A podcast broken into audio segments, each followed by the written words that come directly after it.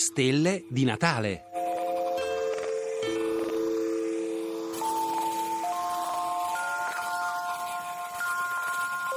La stella di Clark. Da qui al Vaticano ci sono 3000 anni luce. Un tempo credevo che lo spazio non avesse potere sulla fede, così come credevo che il firmamento proclamasse la gloria dell'opera divina. Ora che ho visto quella gloria con i miei occhi, la mia fede è dolorosamente turbata. Si apre così un famoso racconto di Arthur C. Clarke, scritto nell'ottobre 1954 e intitolato semplicemente La Stella. Clarke ci mette davanti alla dolorosa crisi mistica di un astrofisico e prete a bordo di una navicella spaziale in viaggio verso il punto più lontano mai raggiunto dall'esplorazione umana. L'equipaggio ha scoperto i resti di una civiltà extraterrestre, avanzatissima e intelligente, superiore a noi in tutto, che ha vissuto la propria vita in pace e in armonia. Una civiltà che però è andata totalmente distrutta. La sorpresa più amara è la scoperta finale.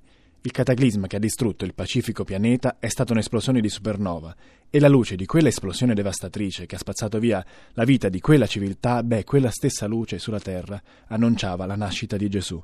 Era la stella dei magi. Un angosciante capriccio di Dio, quindi, svelato il quale il protagonista non riesce più a riprendersi.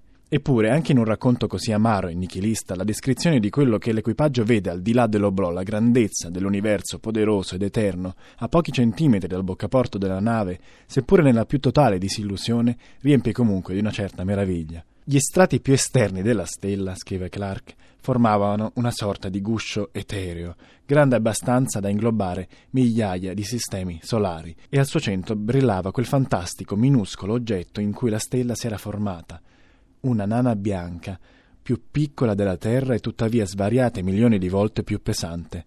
Luminescenti gusci di gas erano tutto intorno a noi.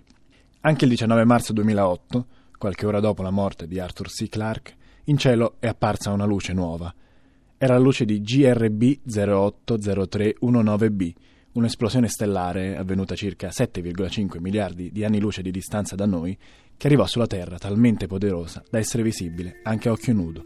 Sono Matteo De Giuli e insieme alla redazione di Radio Trescenza vi auguro buone feste.